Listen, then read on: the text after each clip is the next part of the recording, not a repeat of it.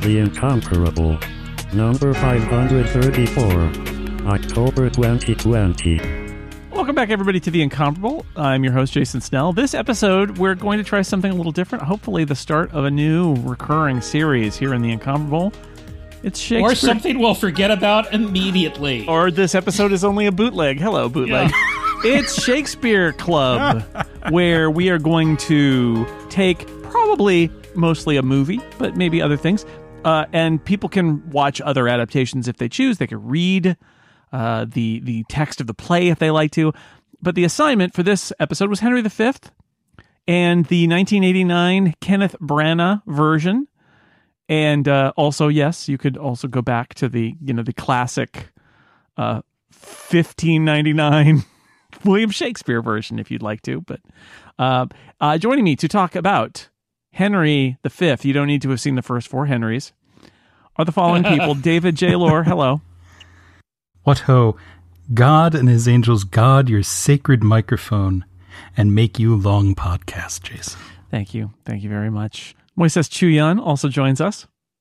From this day to the ending of the world, but we in it shall be remembered. We few, we happy few, we band of podcast brothers. Oh. I, I think it's appropriate that an all male cast uh, is is uh, is doing this play, as did uh, all of the companies of actors in Shakespeare's time. it turns out uh, Scott's going to play all the girl parts. Hi, Scott McNulty. I, I was worried people would sound pretentious on Shakespeare Club. Nope. no. No. And uh, Philip Michaels also joins us. Cowabunga, dude. ah, there you go. Is this a running gag I see before me? All right, so uh, so uh, my son was Henry V. Uh, Got to start somewhere, Yep. and I, this is a, a very well regarded uh, film adaptation. It's Kenneth Branagh's first movie. He went on to direct such films as Thor, Yep. Artemis Fowl. Classics all. Yes, yes. But but this has a hundred percent rating on Rotten Tomatoes. So um, I I did pull out my uh, my complete works of Shakespeare paperback uh, tome that I bought at the Globe Theater in the year 2000 on my first trip to London, um, and read most of Henry V in the text too, which was kind of most of fun. I did some reading. Yeah, you get to you get to see what got cut. You do. yeah, that's true. A lot. And what got and added? added. Mm, Kenneth Branagh. yeah, th- I, I, I kind of like the idea that this is. I mean, we're we live in an age of franchises. If you you know, this is part of a series of connected plays with these characters, and there's definitely a school of thought that you know, if you follow the uh, the series through, and the audience follows the series through. Uh, where you've got the what Richard II and the two Henry the Fourths, and then this one, and there's also Falstaff is in a different one too, right? Well, that's that's kind of an offshoot. spin-off. It's your Joanie Loves Chachi of of uh, Shakespeare. That is your that is your queen saying to Shakespeare, "Hey, Falstaff would be good in his own play," and Shakespeare going, She literally wanted. damn. She just wanted to see Falstaff and in Shakespeare love. going, "Yeah, I don't really think that's good, but I'll do it." Jason, I have, I have something of a, of a dramaturgical opening statement regarding the chronology of this play and the other plays, because there's there's some there's some way to debate whether this is uh, part of a trilogy of Henry plays, a six part of Henry plays, or a Falstaff connected universe, and Yes. you could honestly see it any of the three ways. Um, when when you go back to the accepted chronology of when what got written, the Henry VI plays that make up the Wars of the Roses were Shakespeare's first three plays. And without getting into debate about who wrote what, um, if anything, uh, this is a case of a hotshot writer circling back to conclude his epic saga. Oh, these are the prequels. prequels many Oh, years no. after delivering an original trilogy about the fall of a despotic empire and its ruler. So if you think about it, And- it's Star Wars without the laser swords and wizards. Also, it would be it would be Star Wars if the first three movies were not very good. Well, and and when you just to jump to the end for something that doesn't really spoil anything, that's why at the end he says, "Oh, by the way, and this this ends up with Henry VI." And you've Right. already seen those Yeah. plays. I did discover while I was reading about the various the linking of the plays, which I didn't know about. Um, I discovered I was thinking to myself, oh well, there's a real opportunity there. You could actually like do a series of them, like a TV series. That's the that's the Shakespeare's Kings. It's like oh, it's called the Hollow Crown. It's called the Hollow Crown. Yeah, and it, and it they, was they made it. Congratulations, Jason! You've invented the holocron. I've discovered a thing that was made eight years ago. Thank you, thank you very much. and is very good. the thing I think is amazing about the Hollow Crown is that the the they decided to do um, the uh, the the first uh, the first chunk of them, and it was apparently you know they they dug up some BBC couch cushion money uh, thanks to the 2012 Olympics, and then it ended up being so successful that they were able to go on and do the War of the Roses and cast Benedict Cumberbatch as Richard III and Jim Sturridge as Henry VI, and um, yeah, the, the Hollow Crown is phenomenal and fantastic, and I recommend it to everybody, uh, even though one could say that that is an order to see the stories, but because of when they were published, even Henry VI, they did Henry VI part. Uh, originally, part two was part one, and part three was part two, and they went back and wrote a third play as a prequel to the first two because they were successful. We have we have unlocked a new level of nerdery on the incomparable an- now. Yeah. oh, yeah, yeah. oh, you have no idea. well, I, I was I was going to say this this version of Henry V is one of the most incomparable, friendly versions of Shakespeare you can have, because in this movie, you have Bilbo Baggins, you have Hagrid, you have Prince Vultan from Flash. Batman as Robin. You hang, hang on, hang on. I was getting to Batman as Robin. Uh, you have a master, and you have James Bond's boss, and the director of Thor. Of course, you know.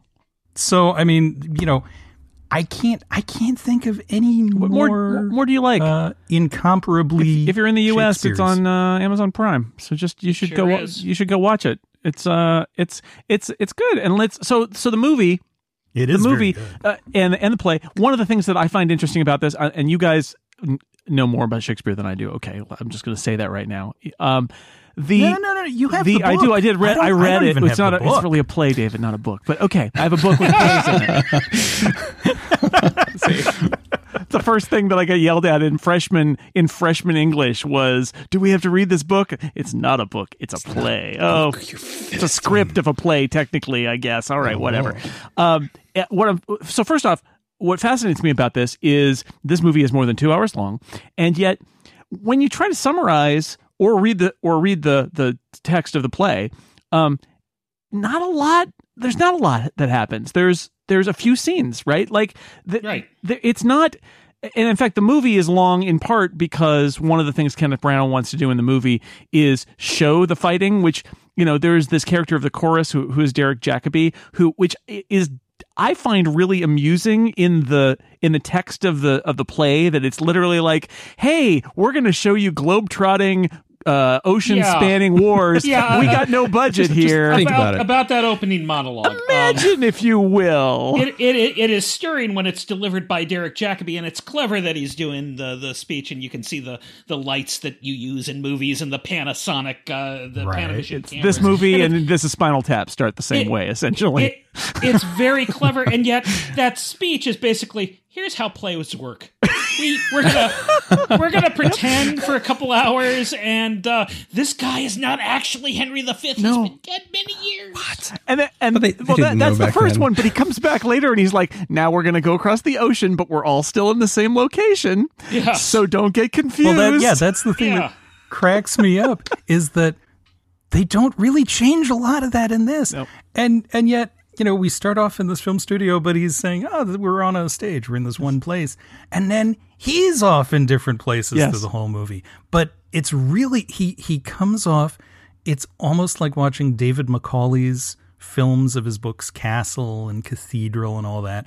He's dressed very much. No, he's like, a David BBC Macaulay. presenter explaining that you're on your the next location.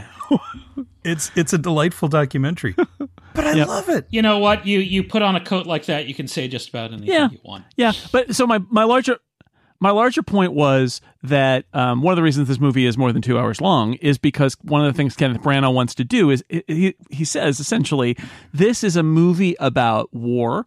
It's about a king pressing a war uh, knowing the consequences, but also kind of dealing with the consequences to a certain extent, and, and understanding the cost of war and talking to the soldiers about it.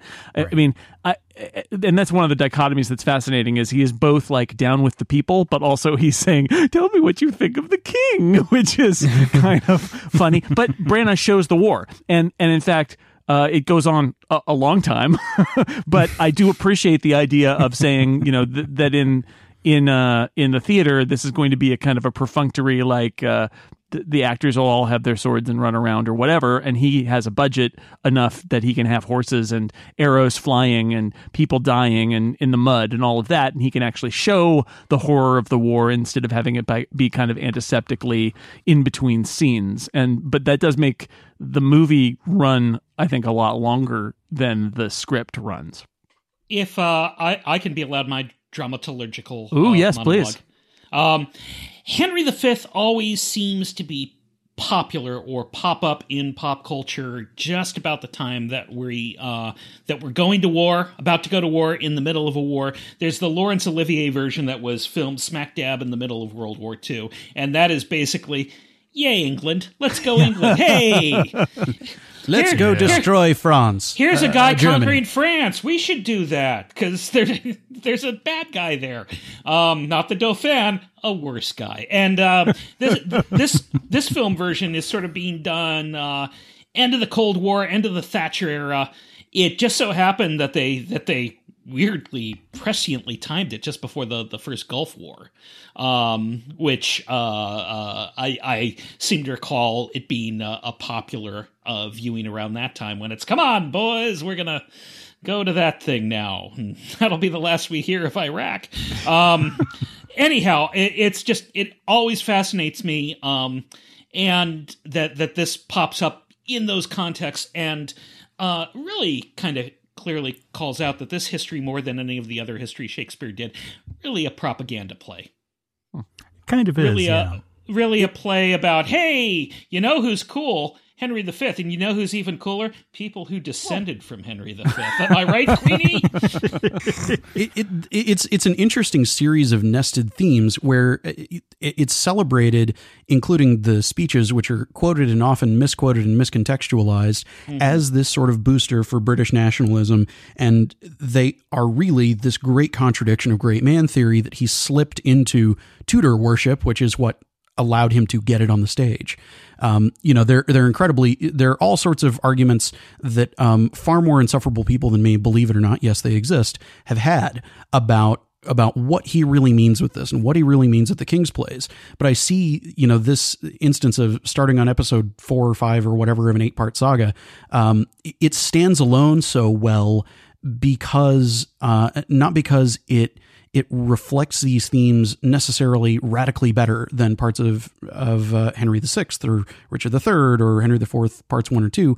It's that it, it it is easiest to do as a standalone one-off thing and part of the brilliance to me of what Branagh did here is that rather than find things to cut he found things to further accentuate by bringing in a little bit of Henry IV part 2 uh, by way of of flashback um, and it's it's something that you you see there there are so many cool greatest hits throughout these different Kings plays that different people have found different ways to try to combine. Orson Welles did it with Chimes at Midnight, which is uh, absolutely fantastic and, and a testament to um, all of the people, myself included, who think that Falstaff is one of the greatest things that Shakespeare came up with.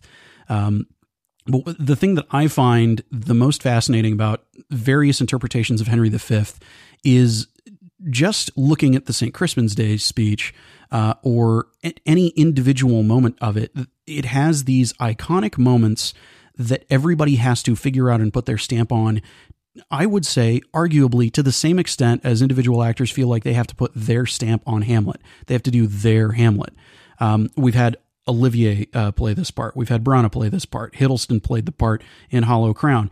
On Netflix, uh, there's a movie called The King uh, with Timothy Chalamet as uh, as Henry V, uh, and it it doesn't use the verse. It uses the story and arc of Henry IV, one and two, and Henry V, and does it, you know, through the through the lens of the uh, the gritty Australian writer director who who came up with Animal Kingdom. Um, and I, I think I think it is especially interesting uh, considering that th- this was basically the reason they were doing the Hollow Crown around the time of the Olympics, is that there is this sort of national pride attached to it, uh, celebrating British imperialism and not getting that that's not what he was getting at. Uh, it's almost like people uh, interpreting Bible verses at this point, the way that people uh, choose to interpret or misinterpret, if you ask me, Henry V. Um, and uh, I don't know. It, it's it it is th- this is this is a, a part that I very nearly played. Uh, in addition to playing Prince Hal in four uh, parts one and two, so I have um, I uh, doing this prep for this episode was uh, it brought a lot of things back, um, and and a lot of long, uh, long, long, long uh, uh, study nights of digging through this stuff. Um, and the, the most beautiful thing the Branagh movie does to me is encapsulate what Shakespeare was getting at to me in all of his King's plays, even the mostly forgettable Henry VIII. Um, that that there is something rotten in uh, you know at the core of this whole concept, and maybe maybe uh, having a king decide. Uh, you know what? I do, I do own a claim to the throne of France. So why don't we just focus literally everything on invading France and taking over France? That's probably more important than uh, taking care of the actual citizenry of this country. Um, and that, that's uh, that is that is my Henry talk. Speaking of Chimes of Midnight, one of my favorite productions we did out here at the college uh, about 16 years ago, and I know that because I can literally reach over and touch the poster. It's I loved doing the poster for this. Uh, one of the English professors here took the Falstaff scenes from all the plays and sort of put them together and retold it as Falstaff telling his story and the story of his relationship with Hal while at the tavern. And all the tavern members, all the tavern patrons play the different parts as needed. And uh, it, it it's kind of interesting to see peasants and you know all these all these people just going yes well i'm i'm the king now yes yes ha ha ha ha and it was it was a fun contrast in the midst of doing all the falstaff material that wasn't in merry wives and uh, yeah, oh it's just a delightful show So, what do you all think about the this idea? Like, I, I agree that the it definitely reads on one level as being a piece of of sort of yay England propaganda, or at least carted out as that. But one of the things that fascinates me about it is the fact that Henry goes among the soldiers and that we see the the battles. And I don't know so many stories are about the leaders decreeing that there's going to be a war but are not about the people who have to fight and die in them. And the fact that yes he gives a rousing speech and he gets everybody on his spot, side. That is sort of part of leadership. Like uh, the the question there is like why would people fight and die for this king and this play tries to give you at least some idea of why they would be so motivated to to do that but also I just appreciate that they exist that the the soldiers exist as some actual recognizable characters and that you feel the loss of them after they die in a way that I feel like other works of fiction often can shy away from, right? We just we're focused on the kings and the leaders and then they send the people out to die and and we don't see that. And and by by him going and giving his speech to his men and and by him going in the cloak and pretending to be what, a friend. Henry Leroy. right like okay. Yeah. Um yeah no one saw through that. I don't know. I mean it, is that is that a, a valid No, read on it, It's a good point because a lot of the histories, um, or at least the the the very uh, chronologically early ones, your Henry the Sixth, your Richard the Thirds, your uh, uh, uh, Richard the Seconds, they tend to be about the you know the dukes and uh, maybe a knight or two, but it's very much the the uh, um, the hoi polloi, where the the the the upper crust. Whereas, what once you start getting into Henry the Fourth and Henry the Fifth, um, you you you get the the foot soldiers. Uh, get more of a say in things and and intermingle. And yeah, to a certain extent, Bardolph and Pistol and Nym they're there for comic relief, but there there are other people. You got your your uh, Llewellyn.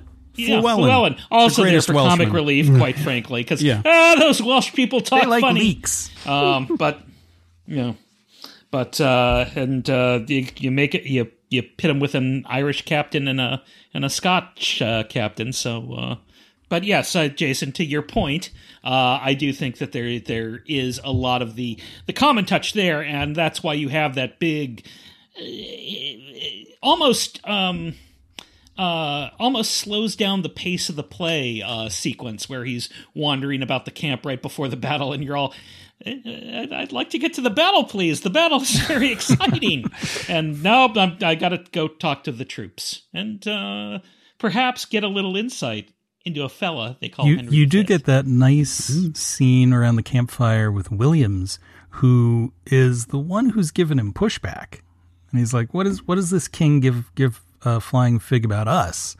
You know, why should I Yeah. give for him? You know, what if I get killed for this guy?" And and Henry Henry is listening, but he's also defending himself to the point where Williams takes off his glove and says, "All right, if we survive this, I challenge you." Smack. And Henry keeps the glove so that after the battle is won, he says, "Oh, by the way, here's your glove." And Williams is like, "What the hell?" Yep. Well, but he you skipped over a part where he gives it to someone else and says, "If someone approaches you, uh, you should beat them up." so he's he's Oh, he's he a jerk, and he does go about the common people, but then he he whacks eloquently about how he is amongst them, but he's not of them because he is better than they are, Mm-hmm. and they are doing his will. Right. So let's let's not go too easy on Henry Yeah, here. he had he had this past life among the common people when he was a drunken, carousing, uh, you know, reluctant heir to the throne. In fact, did just did not want the throne and just wanted to pal around with Falstaff. you know the the drunk. He, it was it was his wilderness years. It was his gap years, and he's he's trying to leverage the fact that yeah, that used to be me, and that's still me. I'm still your guy. I'm still your dude out in these streets. I just have really nice hair, and and my outfit gets cleaned between the scenes. and yeah. It's it's one of those things where he is he's kind of he's slumming it, and he always was, even in those earlier plays. Like he he knows he is uh, a station above these people, uh, but he's trying to escape his responsibilities because he's never really. That's his whole thing, right? Is he doesn't want this responsibility, so he's going to pretend he is uh, a commoner and you know pal around with Falstaff, and then kind of ignore Falstaff later, and he dies. He gets poochied in this, right? He goes back to his planet and never heard from again. Uh, so you know henry has always been one of these characters that uh, in shakespeare's plays that i find quite um, annoying Yes. i mean Oh, i yeah. like the plays the his whole arc is great but he is uh, uh, an annoying Well, character that, that's sort of what I meant by saying that you know he goes among the the the soldiers, and I appreciate that because we get to see the soldiers. But when he's there, there is a lot of now. Let's talk about how great the king is, right? like, and, yeah aren't, aren't kings great huh and he's and he yeah, huh, huh, you're gonna you're gonna like this king, and and that's the that, I think that's a fascinating kind of dichotomy that it, it it's like I want to get down on your level. Um, to hear how good I am, which is like, oh, but you just missed it. But at the same time, I mean, he does the fact is he is making this decision that is going to kill a lot of these people um, it- because you know he wants to have a war in France and because he's mad and because the Archbishop of Canterbury wants to distract him with a shiny object as the first scene shows us so that uh, he doesn't get focused on the uh, taxes that that the church owes him or owes parliament and so you know i, I- find that fascinating because he's like going through the motions of being like a really good guy but if you take a step back you're like hmm, no like no no he's not good and then one of the the parts that Branagh does omit from the movie. Um, I read the play. Well, I've read the play a lot, Oh. a few times. Uh, and before Welcome, I watched the movie, I've never seen the the movie before. Um, so, uh, but he admits, you know, Henry V at a point says, "Okay, let's just kill all our French prisoners," um, which uh, is not in the movie. Yeah, it makes him makes him a little less sympathetic. You think? Yeah. And and choices like that. Uh, for me, undercut so many of the things that I like so much about this movie because it's like, oh, but I'm playing the part, and I'd kind of like to revise history and make him a little bit of a cooler dude than he was. Because if let's be fair, he, you know, he was a pretty He, cool he, dude, he right? plays it. There is also a scene. Oh, I, was- I was go just gonna say he he plays him like a rock star, right? He is an Elizabethan rock star. A lot of dramatic entrances. Hello, Harfleur, rock and roll. No, I. Uh, but they, they, they actually, um, um, the the bit that I like that they cut is in the um, from the opening uh, council scene where they've decided to go to war to, with France. And then there's this whole long uh, speech in the bit in the play where they're all, okay, we're going to war with France. What do we do about those miserable Scotland people? Because they are gonna they are gonna sneak across the border while we're gone and, and do terrible things. The actual line is for for once the eagle England being in prey to her unguarded nest, the weasel Scot comes sneaking and so sucks her princely eggs. I mean, that is that is anti Scot propaganda. that's quite him frankly. kissing up And- to his patron who has uh, Uh-huh. imprisoned her Yeah, sister yeah. in Scotland. and and it's and this is actually I think this is the section that coined the phrase uh, "when the mouse is away, the cat's the cat when the the cat's away, the mice will play" is uh, uh, is another segment of that uh, uh, that exchange. So it's it's just yeah, we're gonna drop that if uh, from from every version of Henry V because we we don't want people thinking that Scotland is not part of England or Great Britain or the United Whatever. Kingdom. We're a very united kingdom. The Yep. Scots aren't one, weasels. one thing that I did have a problem with in this film, though, is how perfectly English everyone in France is, except for Emma Thompson and her nurse. Everyone else has perfect English diction and understands English because they're saying Shakespeare. And I mean, I, I just kept watching it like when, when he's at Harfleur and, and he's telling them that you will surrender and, you know, what, and he, and he, you know, he's doing this whole speech and then he yells, What say you? And I just went, Je ne parle pas l'anglais. Well, that that's a conceit of the theater. Yes. I just I just thought that would be funny if you know he he You know- keeps he keeps bloviating and they don't know what he 'cause In. Becket, you have John Gielgud as uh, King Louis, and he John Gielgud is not French. No, God. Come now. Yeah. You know, you know, you know who who's funny and talks weird? Foreigners. Gosh, those dang foreigners. Well, that that happened. Yes, that's a very um, when whenever a French person shows up in a Shakespeare play, that's your comic relief because they they How talk do you funny. say fingers? Fangers, Chin? Nick, Yeah, what is the story? I like. Okay, so we get that scene, d'elbow, Del- Delbo. Delbo. and then and then we get the in Act Five at the end of the movie. We get the we get the scene where it, it, it really it's sort of like okay, well, there here's this French lady, um, whatever, and then at the end of the movie, it's her and Henry V, and it's like, ah, you don't understand a word I'm saying, but can't you see it? I love you, and I just. Tish, you you know, know, what it does to me when you say it- speak French. it's it's nice to see Emma Thompson. It's nice to have women briefly in the movie. Um, but but it's also a little like creepy. the movie is over. The story is No, you you really could have ended the movie when with the when when they're walking through the field and reclaiming the dead, and the the chorus swells. You could have, but what I find myself uh, every time I see the movie, that scene starts and I go, "Oh yeah, the second ending begins now." And what ends up playing out for me is is the rejection of the kind of uh, noble love conquers all thing in the princess myth that's wrapped up in all those Disney princess movies, and it ends up. Even though I don't like, for example, that you know they they cut the bit where Henry's like, "Hey, let's kill all of our French prisoners," because uh, presumably it would make him uh, less uh, likable. Um, this is all about ramping up. No, no, no. This is not a, a story of uh, the God King Emperor follow the God King Emperor. Uh, This is this is this is not love. Like this is a, a contractual, um, uh, like uh, coming to of terms, not two people falling madly romantically in love. And Henry V came came in those years after Romeo and Juliet, which was his big success that catapulted him to more successes. Uh, he went from that to Richard II, Midsummer, King John, Merchant of Venice, and then the Henrys and Much Ado About Nothing. And I, I think that there's a very specific uh, signpost here that that this is no, no, no. You you want to think this guy is good, and maybe the St. Crispin's Day speech won you over and have you completely on this guy's side, but there's something there's something not so great here and, and then of course we have the chorus come in at the end and go so yeah basically all that stuff that henry did is uh, his son uh, got it undid Yep. and all of this led to loads of disaster so so yeah w- was it worth it bro And he Um, and he dies and in two years after this. he dies he dies two years later so Literally. you know you just saw most of the the biggest stuff so uh, you don't need to tune in for next week's installment of the young henry chronicles Young Henry Chron- Chronicles is uh, is that another TV show that I missed? like the Hollow Crown, the Young Henry Chron- Chronicles are all uh, It's like connected. the young Indiana Jones. Yeah. Yeah, right. It's it, we learned where Henry got the scar on his uh, on his Called the cheek. dog Indiana. Mm. Anyway, yes, uh, it's nice to see Emma Thompson, but mm, Yeah.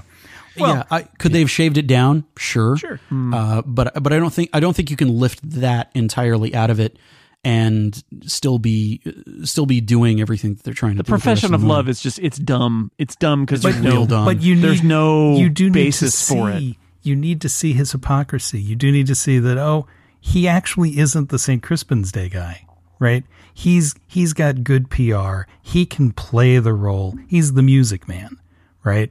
And now he can't do the music man thing on the woman who can't understand a word he's saying. Hmm. You know, and and he bobbles. He can't he can't quite pull it off until everyone comes back in, and then the king just goes, "Yeah, yeah, you guys get married. Yeah, done, done." You know what? Uh, something I wanted to bring it around to is this whole uh, perception of him doesn't work had they not brought Falstaff as played by Robbie Coltrane as Orson Welles in this. yes. um, that like that as a framing device is what makes any of this stuff make sense and um, what made it in 1989 what was considered one of the most approachable cinematic Shakespeare adaptations uh, where I, I think there was there was no small amount of doubt as to whether Branagh could actually pull it off. Um, and this movie being so successful launched various people's careers into yet more directions where Branagh was was not he was not a known quantity as a director, uh, as you know, as a as a name, and this opened things up for him. And I mean, mean, he was- Robbie Coltrane and he- Emma Thompson had recently been doing you know sketch comedy shows on the BBC, um, and th- like th- this is an amazing turning point of so many of these different careers, um, and. Uh, as as much flack as I personally, uh, I, I feel deservedly give Branagh for various choices he's he's made um, creatively.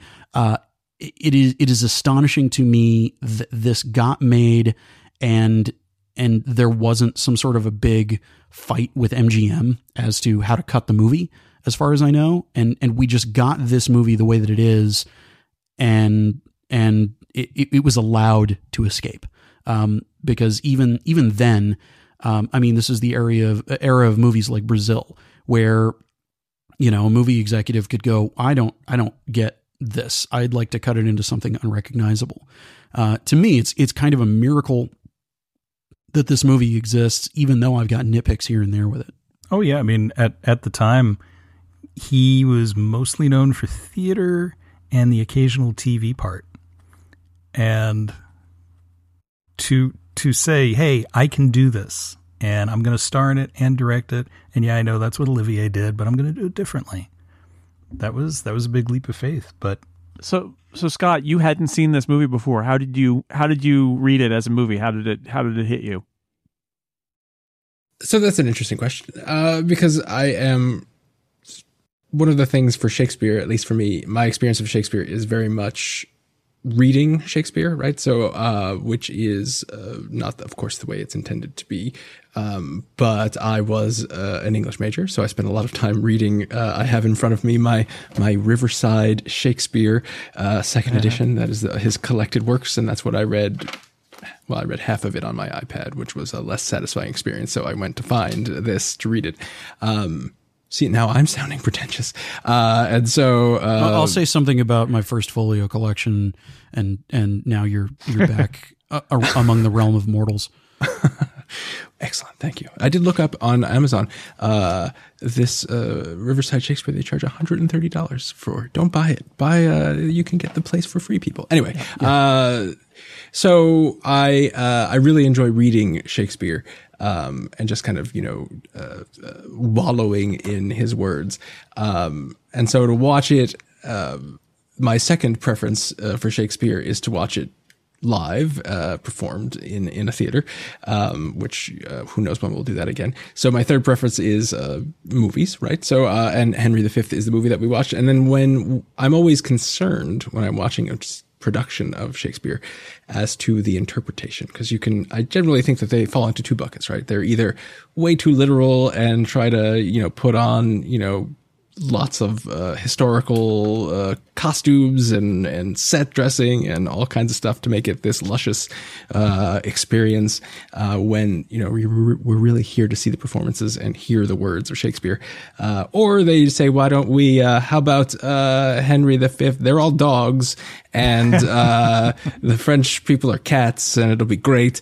Um, and so that's my long-winded way of saying that Kenneth Branagh, I think, made a series of very good decisions about the production of the movie um, because I think he got uh, there are no uh, dog people in it, so that's good. Uh, you can put that on the box. that's always what I look for.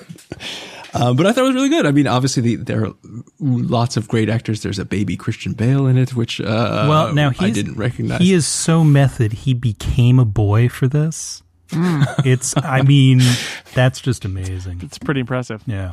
Uh, but I, so I read the play first, and then I watched the movie. Yep. Um, and um, I di- I wasn't disappointed by the movie, uh, and I thought that it was uh, a good representation. I was kind of annoyed by some of the things that were left out, but uh, and I don't know. Having read the play, I was annoyed about the Falstaff flashbacks only because I feel like if you're watching a Shakespeare movie, you should know who Falstaff is. But that is, uh, I think, but, but a, no, a, a I, right think, choice. I, I no, think, no, I think you're, you're raising it's- the bar. it- Yeah. Yeah, I, I think It you have is- to listen it to their is- first three albums before you can listen to their new one. what what what uh, what did they leave out that annoyed you? uh, the the the murdering of the French prisoners was Well, a, a big okay, thing that sure. annoyed me, um, and I can't I can't remember any other specific things that annoyed me. Um, other than the Falstaff thing, but like I said, I was going to say before everyone shouted me down uh, that it was even though it annoyed me, I think it was the right choice to do because it makes a lot of things make sense in the movie and makes it its own thing and stand on its own. So um, while it annoyed me, it's still the right thing to do. Um, so overall, I say good job, Kenneth Branagh. Uh, just just don't do Hamlet. Whatever you do, Kenneth, Oh, don't well, do I got- Hamlet. I got some bad news for you. I, I, when we get to Hamlet, I have a theory about that, but I'll save it for the podcast. Um, yeah, I feel like Hamlet might might need to be a four act uh, venture. We're going to because there's a do lot there. every line of the podcast about Hamlet. Interesting. Anyway, no, the one of the lines that he interpolates here is when when Bardolph is captured looting a church and they're going to hang him and it flashes back to again, you know, drinking with Falstaff and Bardolph and all their friends and their buddies and hey, you know, and and then you you know you see the pain on Henry's face as as they're going through this. And Bardolph has the line, "Do not, when thou art king, hang a thief," and and that is that's actually a Falstaff line, but he throws it to Bardolph to to emphasize that, and and you know again I thought that was okay, I thought that was fine.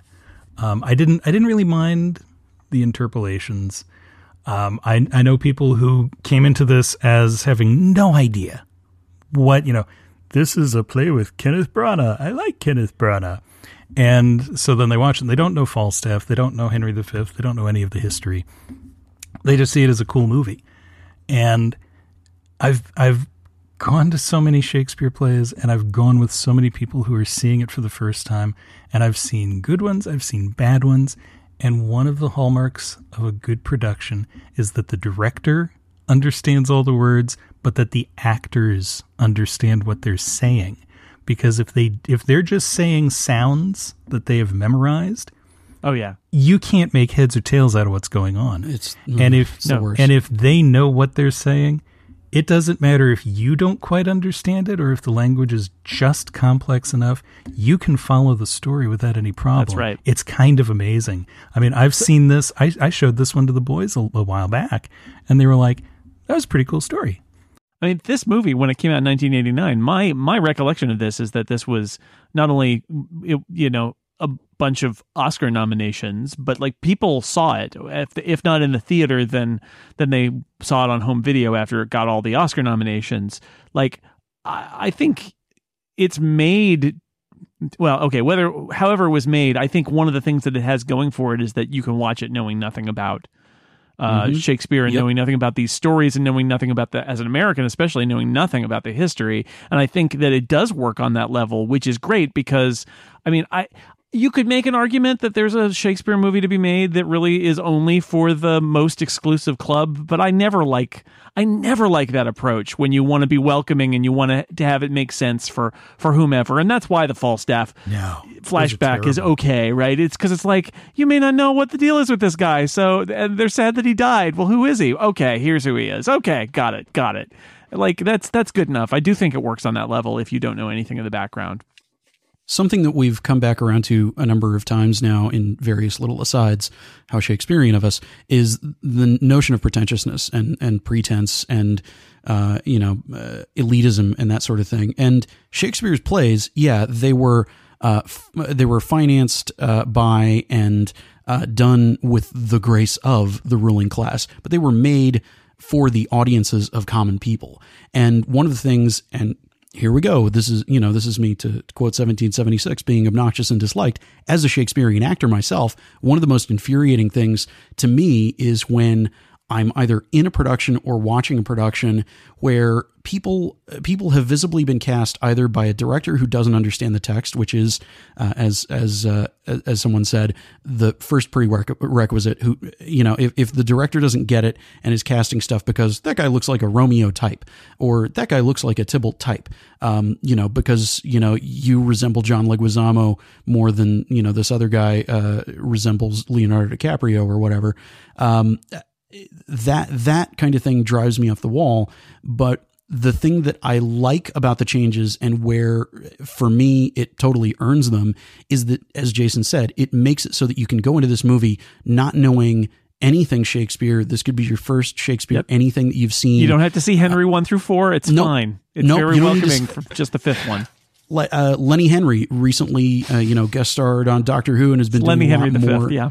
Lenny Henry, Lenny Henry's been, you know, he's been known as like, you know, uh, uh, your your uh, your journeyman comedian, and in recent years has gone into doing more serious stuff. And one of the things that intimidated him for the longest time was doing Shakespeare because he didn't think that he could do the language, and it took going back to school and uh, you know pulling a Scott and and looking at the text and realizing, oh, oh, okay, it's it's heightened, it's different, it's poetic, it's verse, but it, it th- there is something there is something uh, different about it in performance, and this movie opening up the notion of uh, of you know taking the shackles of elitism off of Shakespeare for a whole generation of people at the time, and I think generations uh, that that would come later, thanks to this movie going, yeah, Shakespeare is not just Laurence Olivier speaking like this. Oh, noble Duke, I blah blah Right, blah and, blah. and honestly, Prince, you know, or now King Henry, and his he's young, and you know, Branagh. I, I mean, oh my God, I, I saw this movie holy back crap, then. is he like, young in he's this. so young. Like even I was I watched Dead Again. I watched Dead Again, which is only two years later, and like in Dead Again, he looks like ten years older than he looks here. This he looks so young, but like I think that's one of the things that does make it so accessible. Right? It's like here it is. It is a young hero. He gives a lot of great speeches. And like, yeah, we can talk about the politics and think about all of that and the issues here about is it propaganda? Is it warmongering or is there another level to it? But like in terms of accessibility and not uh, and like dusting off old old dusty Shakespeare to make it more interesting, like he's charismatic. Uh Emma Thompson is charismatic, although I don't understand a word she's saying, except for d'elbow. Uh, th- like there are a lot of other interesting people in it. There is the battle, the staging of all of that is is not boring. It's actually pretty interesting. The the way this is shot, some of those shots in the in the um in in the throne room, basically with the like dark edges and the bright centers and the doors opening and closing. Like there's a lot here that is visually interesting that it- it- you know charismatic characters and, and i do think that for a generation of people this movie did dust off shakespeare and make it seem more alive and that's great because that that is super important. If you just read it as old boring du- dusty uh, pretentious yeah. stuff it, it's uh it's gonna miss because it's not that but if, if it gets portrayed in that way if it gets presented in that way then you've you've lost a whole generation of I people. mean, the battles alone have influenced 30 years of movies that have come since. The Lord of the Rings cycle, uh, Kingdom of Heaven, of course, Game of Thrones, which, you know, you call it a TV show, it's whatever, it's serialized cinema. Um, Braveheart. Braveheart. Uh, yeah, Braveheart. The whole, uh, the whole big stupid speech that never actually Yeah. happened. They needed, they needed a Scottish St. Crispin's Day speech, so they just, they just made one up. oh man scottish Oh god, yeah. Scottish uh, uh, person I know I knew at the time that Braveheart came out. This is not a Braveheart podcast, but he was just like William Wallace would ne'er sever, ne- ne'er said such a thing. He was so offended by Braveheart. English 'cause it's would that just- be? It's just made up. But you're right. It's it's the it's like eh, Scottish Henry the Yeah. Fifth.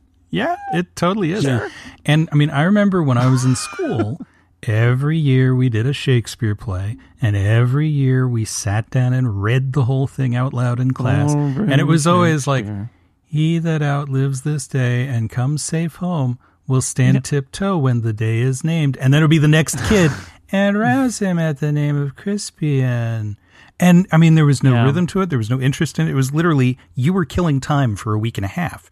One of the great things about having a movie like this with all of these actors in it is that it puts down for people who would not otherwise get to see it, people who understand what the words are and speak them, and a director who understands what it means. And there are several points. I love the shot of uh, of Canterbury and his uh, co-conspirator giving each other the eye as they walk out of the room at the end of that scene because like again in a in a play you can't really Oh, yeah, do you that can. but Oh, the yes, you camera, can. well, you, it's it's a it's a lot harder because you have to draw right. people's eye to it, whereas in the movie you just do it, and like that's so delightful because Yeah. that's somebody who knows the text, who's like just underlining it and saying these guys are just like, whoa, we got Now, away with that. And a good director, Like, a good Oh, director great. in the theater can make you look at what what they want you to, which is yeah, but it's it's a lot harder, But it is and you can't hard. and you can't Right. force them to look. I'll make David's Phil. I'll make David's point better than David just did. You couldn't do it that way in a radio play. You can't read a, you know, sly look between two conspiring characters when you're just hearing it. Yeah. yeah, so it's it's that's, right. but That's- but that's it's like yes, the sound The effect director- of, of a cutting look. the director gets to help us along the way. Phil, yes. Yeah, I was just going to say what's interesting is the uh, Laurence Olivier version. That is that that entire scene is done entirely for laughs. The the the Canterbury and Yeah. the bishop, and it's just ah, we're babbling on and on, and they're doing pratfalls, and and that part of the movie is actually filmed in the Globe, set in the the Shakespeare's time, and and so you have the audience going, "This is hilarious! This talk about Salic lands," and it's Oh it's, man. Yeah. No. Oh man. No. Yeah, I was Oh, God, watching that, and I'm all. I am not going to endure if this is the movie. The Saliclands, that stuff is like literally. I, I was thinking about um, Exodus, Book of Exodus. Is it Exodus that is literally the genealogy of a No, million? well, it's the, it happens a lot every time, every so often in the Bible. It's called. We've got to get into the begots, so let's talk about begots. yeah, and it's Who just like, oh my god, I don't want to hear about the Salic line and how it was in Germany and how it's not here and all that. No, make it stop. Yeah, but but in the Olivier version, they're dropping paper and they're oh, I, uh. got, I lost my place. And, uh, Can I ask? Can I ask about the tennis balls? By the way, the tennis balls. I, I so I read I read it before I watched it, and I got to the tennis balls thing, and I thought, okay. I mean, I already knew this because I've read other Shakespeare and I've seen other Shakespeare stuff. It's like, all right, Shakespeare, you got me, because it's like in a movie that does not have a lot of wacky jokes. It's that moment where you're like, what the hell? They, they- Yeah. like the Dauphin is here. He has a he has a counter proposal for you, King. It's this gift. Oh, what is it? meter for thy spirit. tennis balls. Yeah, it's it, in, it's like in Twelfth Night when you get to the bit about yellow stockings cross gartered. Yeah. You're like, what? Where is this? Co- huh? you know, and then there's and there's some good jokes, including some you know dark jokes where he's like, "We'll play, uh, we will play in France," and uh, And we'll what, take uh, your Yeah, balls. all your people will be dead. yeah, yeah. It's it's I don't know. I, that was a that's actually a, a very funny moment uh, that is played okay Well, in, but in the movie. before before we get too far away from Olivier, I just want to say, Olivier's Henry IV.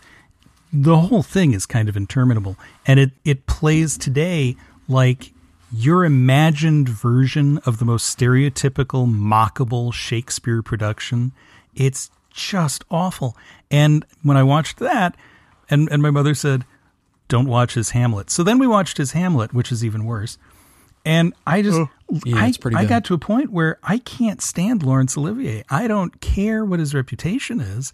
O- Outside of Marathon Man, he's terrible. Yeah, I was going to say, see the movies where he plays a Nazi Yeah. or is fighting Nazis. That's pretty That's much your Laurence it. Olivier Everything shorthand. else, he because Yeah. even his King Lear, we watched his King Lear when that was broadcast, and it was you know uh, sort of taped on the stage for TV, and Well, it's very, it's of, it's, of its of time. its time. isn't it? And Yeah, I was gonna say. he just he doesn't understand what the words are.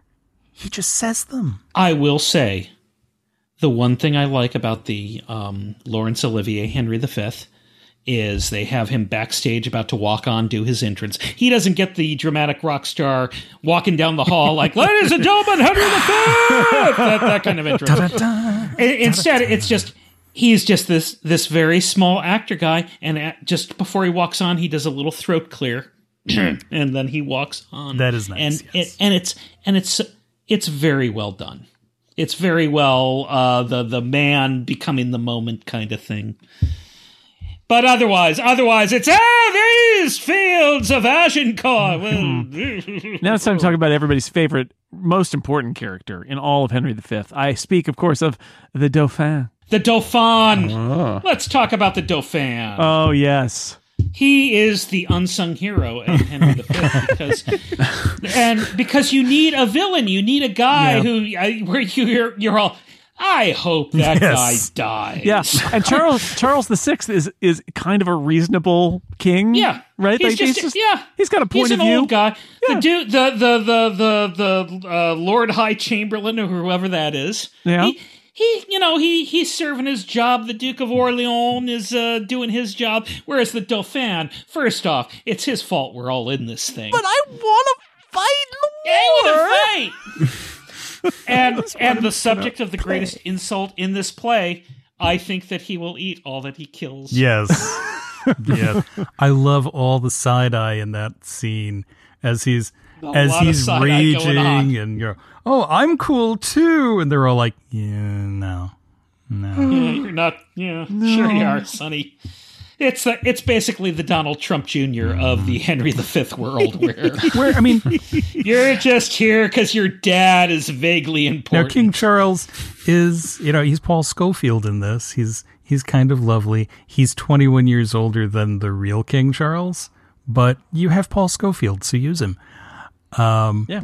best known for for playing um, Mark Van Doren in Quiz Show. And wasn't wasn't King Charles actually like insane? Yes, by the end. yeah, well, Charles the Sixth. Yeah. Yeah. Um. Well, I like that Mon- was what was reported. Who knows what was reported? So real? here's here's here's a character that I really like, and and especially in the film, I think it's the way it's ha- he's handled this very well, which is Montjoy, the uh, the herald, where like like he. I love first off the job of herald, and then Brian Blessed gets to do this uh, too, where it's like you walk into the lair of the ruler of your enemy, and and it's like, well, you could kill me, but we're probably all okay, right? Because you got to send a message back. But Montjoy, the the impression I get is that one, Montjoy not impressed with the French, even though he's their herald Yeah. kind of more impressed with what's going on with England and uh and that they're kind of impressed with him like you do a good job you're a good herald like way to go Montjoy well, they they're colla- they collapse his role, don't they? Because they're like Yeah. assorted heralds, and they just said we're we're having. no in one this movie herald." there's the one guy and the, he he keeps coming back and and and Yeah. Kenneth Branagh's like oh this guy I like this guy and I just I I'm delighted by the fact that there's sort of like an appreciation of the professionalism of the herald in the middle of this Although movie now again, that, that was one of those moments where he's like, uh, I've come to ask if you will be ransomed. And what, what do you say? And then Henry goes off on this whole long rant. And I, and I just imagine Montjoy going back and going, So it's a no Nope. then. nope.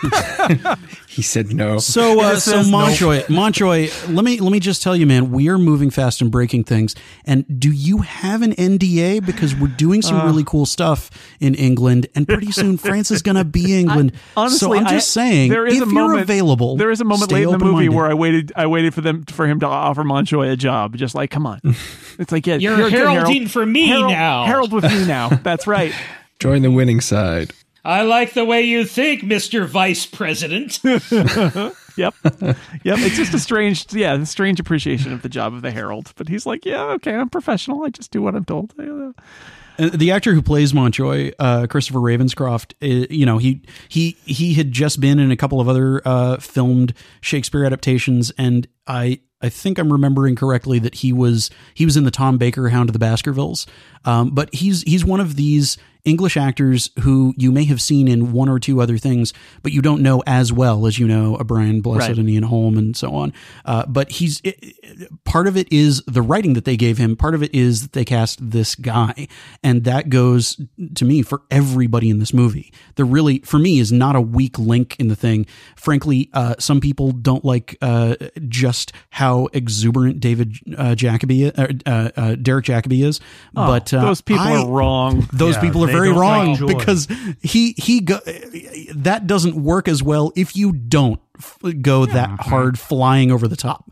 Um, I've seen You it know. underplayed and it, no, no. no, it's to I mean it's Che and Evita. Like you've got to Yes. you've got to be smirking at what's going on and you know going well this was crazy huh this made a whole lot of sense no it didn't this is a terrible idea and and Brian Blessed, Uh-huh. you know, sometimes he can be well, Brian Blessed, Yep. and in this he is pitch perfect. He is. the He, most never- subdued Brian I Blessed. know. of It is maybe all the most Brian calm. Blesseds. Yeah, I know there, there's there's no real moment where he goes completely over the top. Doesn't It's- the full blessed no, he doesn't. He, and, and he's delightful. And I, alive. I think I know. I think I know enough about Brian Blessed that I, I the whole time he's on screen, I am appreciating that he has not exploded.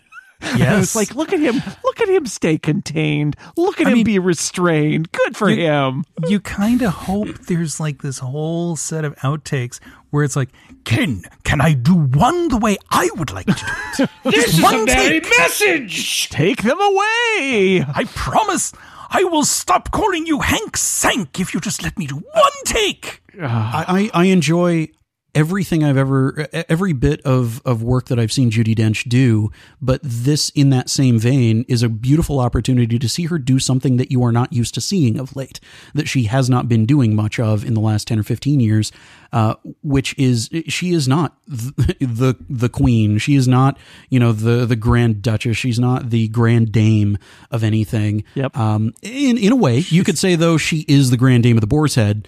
Um and She's just Mistress Quickly. Yeah, she's just Mistress Quickly. She cleaning is up she is she is a she's a, a a person of the common people of the mean base common people, um, and it, it's it's really delightful to get to see her do something that is not generally what people hire Judi Dench to do uh, for some time now. Yeah, for sure. She's playing like an a Ned Badland kind of part in this, right? Yeah. I, I, I would also like to say, for all the uh, uh, Crispin's Day speech and the once more into the breach, dear friends, once more, and all and all that stuff. One of my favorite bits is the bit. It's Act Two in the play, and it's when uh, uh, Lord the Scroop and Gray. Oh, and, the uh, traitors. the traitors are uh, are are caught. I wish I actually, you know, if I could give Shakespeare some notes. okay. Um, We can Bill, I. I, I really like the play, but I think you need to do more on this because it actually it it, it it's the humanizing of Henry. It it, it shows hey he, he's a he's a guy he when when he's betrayed he feels the same uh, the same hurts and same uh, anger as the rest of us. That And is the, a. um, it's a great the- move, though, to ask about their the opinions of the people you know to be traitors on mercy for people who do bad things. Well, just sure. before you reveal that you know that they're traitors. I yes. Yeah. I it's love a, that. It's a full on. It's a full on king move. But I, yeah, I, I And, and, similarly. and Branagh does a very good reading of that. How should we do when capital crimes cross our plate? Just the, the reading of that line is so very good. it's played so well because that the first scene that we get with him just before this is him in the throne room, and he really does come off as the boy king. Yeah. And this is him taking that turn into, uh, uh this isn't your daddy's Shakespearean prince. Uh, I'm a full on king, y'all.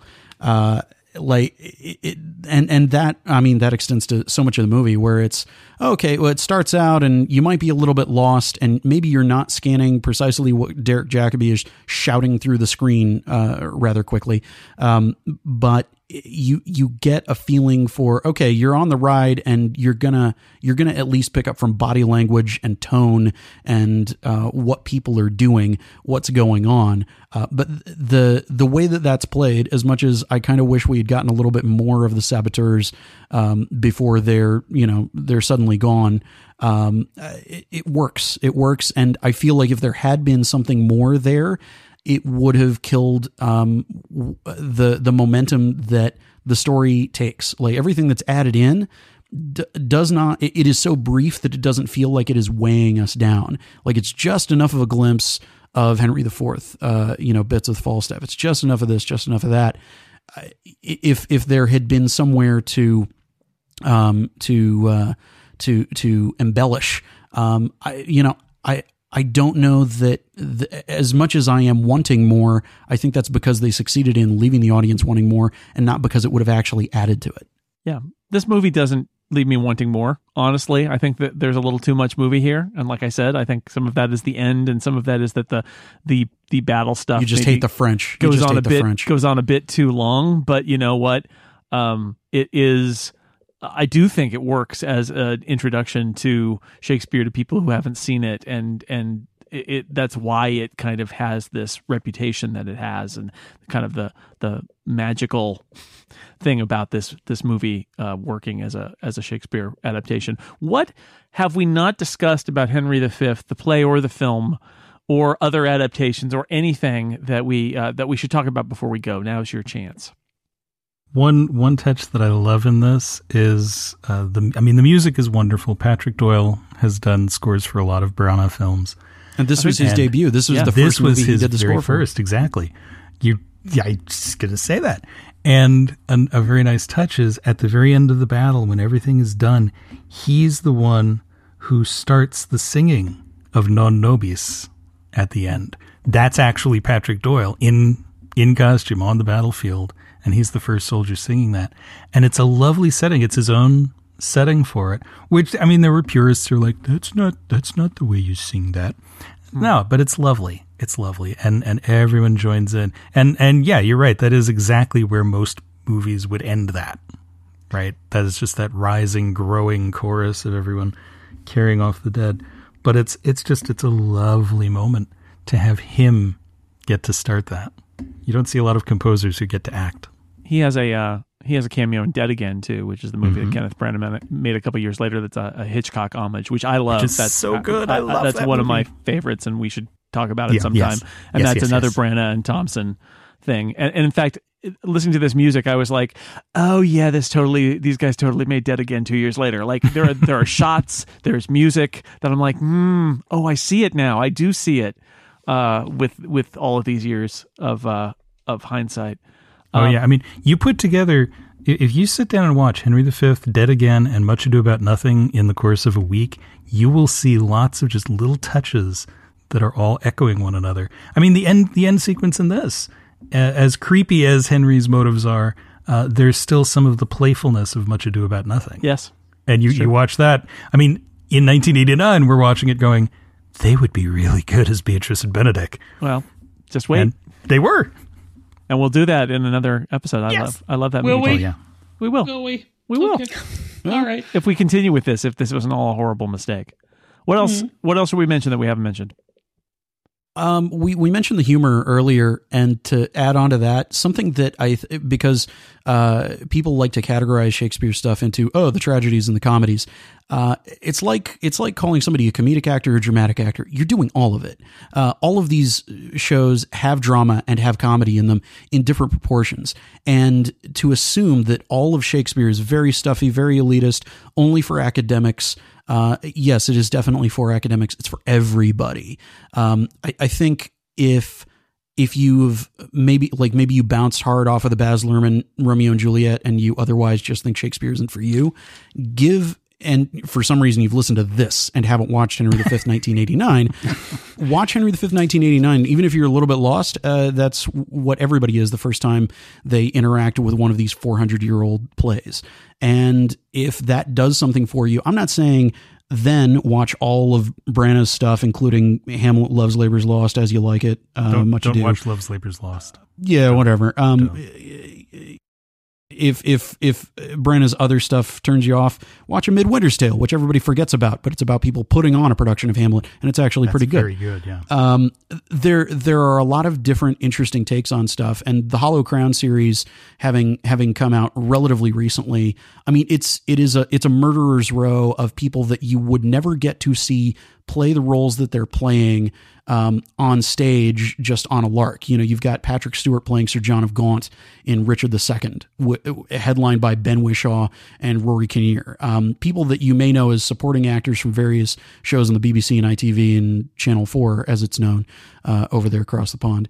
Um, but you you have these amazing collections of actors playing uh, Richard in Richard II, Richard III, uh, all six of the Henry plays, um, and it's it's really it's really quite extraordinary. And if you think Falstaff is cool and think Falstaff is neat, uh, chimes at midnight, absolutely. Um, but I, I was really uh, getting into the Hollow Crown. I was like, how could Simon Russell Beale be a better uh, Falstaff than Orson Welles or uh, or Robbie Coltrane or the like six other people I've seen play Falstaff.